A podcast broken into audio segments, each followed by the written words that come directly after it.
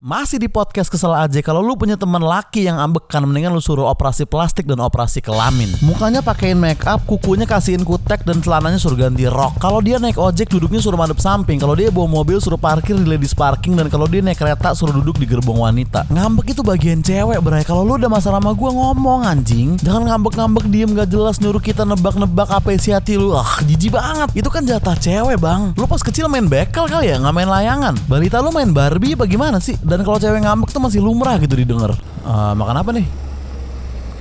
Kamu mau makan apa? Terserah, Beb.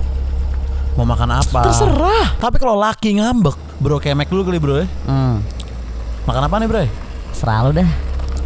Bro, Hmm. makan apa nih? Bebas, Eh, makan aja mau gak lu makan muntahan gua yang enak sama kelakuan lu? Ini laki-laki kayak gini nih biasanya laki yang sumur hidup konfliknya cuma sama pacarnya doang. Jarang ada konflik lain sehingga dia nggak tahu cara nyelesainnya gimana selain ngambek kayak ceweknya. Soalnya dia nggak banyak cerita dan pengalaman lain selain cinta-cintaan doang. Pas kecilnya mereka pasti bocah yang nangis-nangis kalau nggak dibeliin mainan sama orang tuanya tuh. Bocil yang merengek-rengek di toko mainan orang tuanya coba nenangin tapi dia nggak bakal berhenti nangis sebelum dikasih mainan. Nah itu gedenya jadi cowok ambekan tuh kayak gitu-gitu feeling gue Tolonglah buat semua cowok ambekan di luar sana. Laki-laki tuh nggak ngambek men Kita tuh males nyari solusi buat ngilangin ngambek lu. Sadar lah sadar